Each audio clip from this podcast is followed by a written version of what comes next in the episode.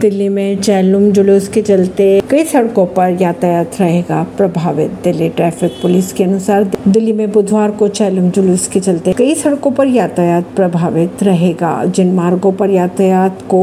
regulate किया जाएगा उनमें Ajmeri gate road Lodhi road Qutub road Rafi Marg और जनपद जैसे रोड शामिल है नई दिल्ली रेलवे स्टेशन जाने वाले लोगों को स्टेशन के लिए जल्दी निकलने की भी सलाह दी गई परवीन सिंह नई दिल्ली से